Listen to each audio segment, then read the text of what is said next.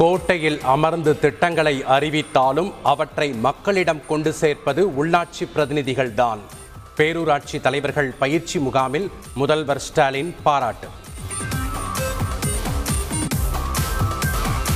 பேரூராட்சிகளின் பொது நிதி உச்சவரம்பை அதிகரித்து முதலமைச்சர் ஸ்டாலின் உத்தரவு.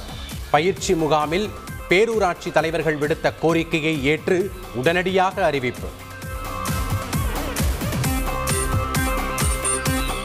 மதுரையில் இருந்து அழகர் மலைக்கு பூப்பல்லக்கில் புறப்பட்டுச் சென்றார் கள்ளழகர். அதிகாலையில் திரளான பக்தர்கள் வழி அனுப்பி வைத்தனர்.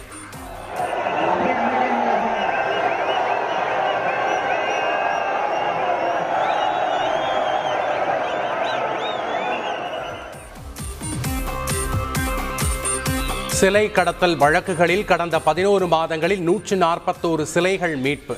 நாற்பத்தி நான்கு பேர் கைது செய்யப்பட்டுள்ளதாக சிலை கடத்தல் தடுப்பு பிரிவு போலீசார் தகவல்.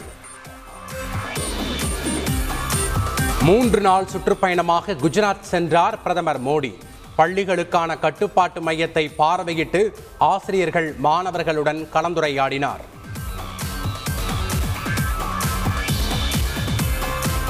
இந்திய ராணுவத்தின் புதிய தளபதியாக மனோஜ் பாண்டே நியமனம். மத்திய அரசு உத்தரவு.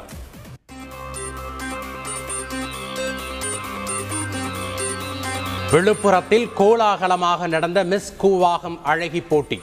முதலிடத்தை தட்டிச் சென்றார் சென்னையை சேர்ந்த மெஹந்தி.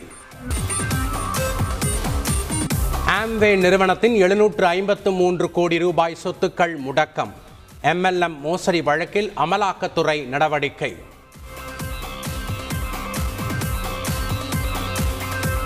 டெல்லி ஜஹாங்கீர்பூர் வன்முறை சம்பவத்தில் இருபத்தி மூன்று பேர் கைது. டெல்லி போலீசார் அதிரடி நடவடிக்கை.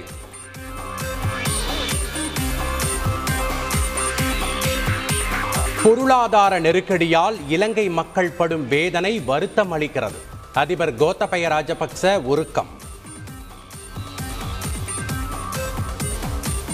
இலங்கையில் ஒரு லிட்டர் பெட்ரோல் விலை முன்னூற்று முப்பத்தி எட்டு ரூபாயாக அதிகரிப்பு. டீசல் விலை இருநூற்று எண்பத்து ஒன்பது ரூபாயாக உயர்ந்ததால் வாகன ஓட்டிகள் அதிர்ச்சி.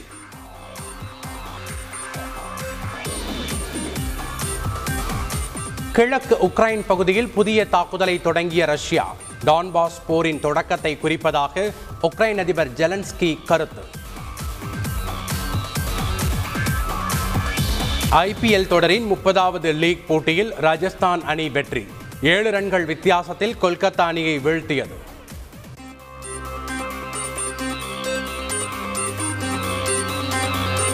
ஐபிஎல் கிரிக்கெட் தொடரில் இன்று முப்பத்தோராவது லீக் போட்டி. லக்னோ பெங்களூரு அணிகள் பல பரீட்சை